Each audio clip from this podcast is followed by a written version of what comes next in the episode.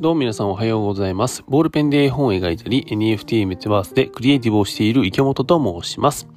えー、皆さんおはようございます。10月17日土曜日でございます。えっ、と、普段でしたらね、この土曜日は1週間のまとめをお話ししているところなんですが、なんとですね、ちょっとあの、急遽の、今ですね、えー妻の実家に泊まっている、泊まることになりまして、昨晩。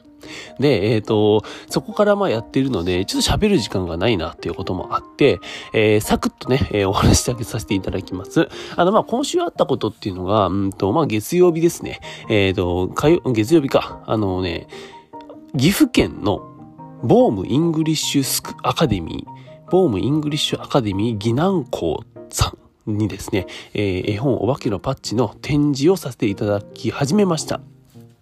うん。月曜日にまあ作品をね、搬入させていただいて、火曜日からか、えー展示をしていると。で、あのー昨日ですね、16日金曜日にですね、あの、実際に、うんと、その学校に行きまして、えーまあ子供たちが作品とかさ、えー絵本を読んでるってところを見させていただきました。そしたらの子供たちがですね、絵本を本当に 3人ぐらいで一つの絵本を囲んで読んでくれて、で、うんと、読み終わった後ね、面白かったっていうその一言をね、あの言ってくれたんですね。うん、僕は本当にあの、クリエイティブをしている中で、もう、社会人なんだからずっとね、番組制作から始まってクリエイティブをしていますけども、うん、なかなか僕の作ったものっていうのを面白いと言ってもらえることはなかなかなかったんですね。でも昨日はっきりと、えー子供たちにね、しかも言ってもらえた。本当にこれは、